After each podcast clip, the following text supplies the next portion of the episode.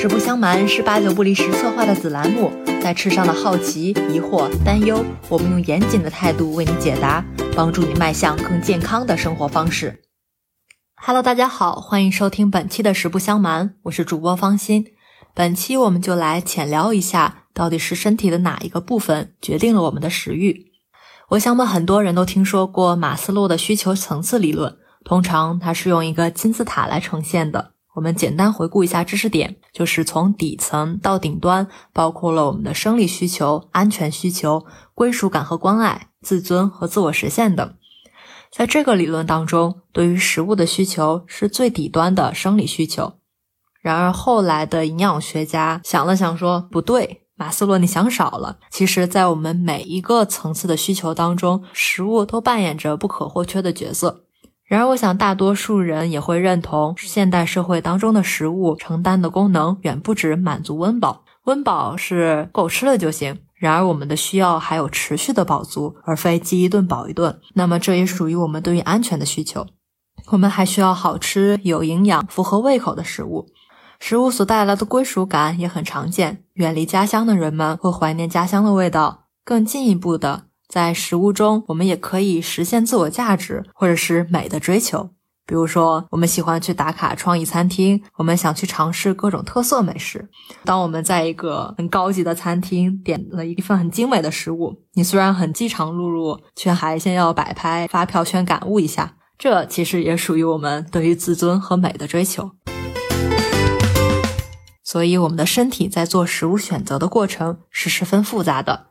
总的来说，仅仅考虑大脑负责的部分，就包括生理代谢过程、认知和情感因素。而大脑作为中央处理器，也在实时与其他器官进行双向沟通。为了让大家对从食物选择到消化的这个过程有一个直观的感受，我们来举一个生活实例，比如，当你决定下单买一杯奶茶。从生理代谢角度分析，你的身体其实从你下单那一刻就开始了迎接奶茶的准备。为什么呢？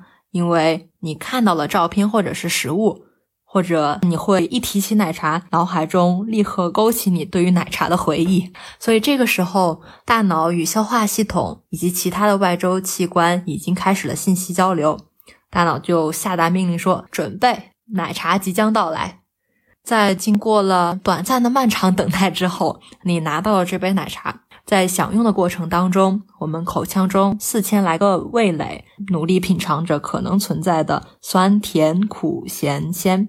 当然了，但愿你的奶茶主要还是甜的。随着这个液体，或者如果你点了珍珠，那就是固液混合物了，逐渐充满你的胃部。我们胃壁的神经细胞，这个壁是墙壁的壁哈，感到了压力。并将这个压力信号通过迷走神经传递至我们的脑干，引起下丘脑对于食欲的调节。所以这个环节主要利用到神经系统实现大脑与胃的沟通。众所周知，奶茶带来的饱腹感是短暂的，除非加了好几份珍珠哈。在进食和消化的过程中，消化系统和血液循环中的营养素会逐渐增加，从而激发肠道释放抑制食欲的激素。比如举两个例子，有胆囊收缩素和 YY 肽。我们身体中有抑制食欲的激素，相对的也会有增强食欲的激素。当我们吃饱喝足的时候，肠道除了会增加抑制食欲的激素以外，还会减少增强食欲的激素。增强食欲的激素代表胃饥饿素。当然了，在我们饥饿的时候，就会增强这个胃饥饿素的释放。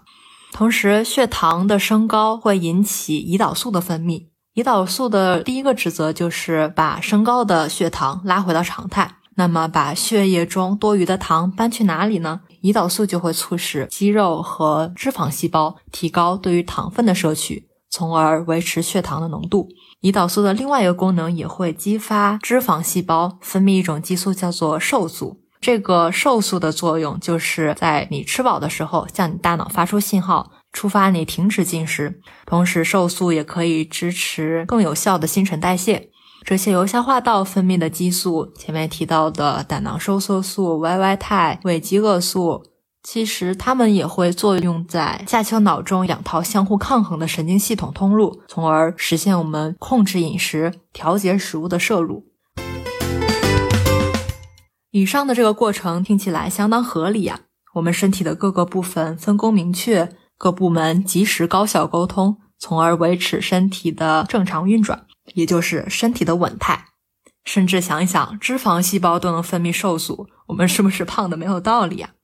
然而，就像我们前面说的，食欲并不止步于饱足。比如诱人的食物对于视觉、嗅觉、味觉的刺激，比如富含高盐、高糖、高脂的食物带来的加倍满足。想想在远古时代饥一顿饱一顿的时候，世界上可能有这么两种人：第一种就是像前面提到的这个控制系统功能特别完善，吃饱了我就不吃了；第二种人呢，我们可以把他们简称为吃货。这些吃货们不仅对食物有浓厚的兴趣，消化系统还特别好使，营养利用率贼高。食物充足的时候呢，吃饱了也能再吃点儿，所以吃到了营养还能少浪费，都好好的储存在身体里了，以应对未来可能没有饭吃的情况。活到今天的人们，大概也都是吃货的后裔吧。前几天和朋友们聊到这个，还开玩笑说：“嗨，我们这不是胖，只是世道变化的太快了。”这也涉及到我们大脑中的一个出厂设定，叫做奖赏机制 （reward systems）。那些能够提高生命、基因乃至种族存活率的事物和行为，都能使我们从中获得满足。不过，每次满足都是短暂的，所以需要我们不断的去追寻、获取和重复，并在循环中期待更多。有没有听出一丝丝危险的气息？所以，这种奖赏机制既部分的解释了很多人的奶茶瘾、甜食瘾，也是更严重的情况，比如食物成瘾、暴食症的根源之一，也是由相关的脑组织、神经和激素共同作用的结果。由此，我们对于你决定买一杯奶茶的分析，也可以从生理代谢的层面过渡到认知和心理的层面。值得注意的是，不管是哪一个层面，都是通过多种途径。紧密相连、实时多项沟通的结果。在之后的实不相瞒，我们再继续聊一聊心理因素和食物选择的双向影响。感谢大家的收听，我们下期再聊。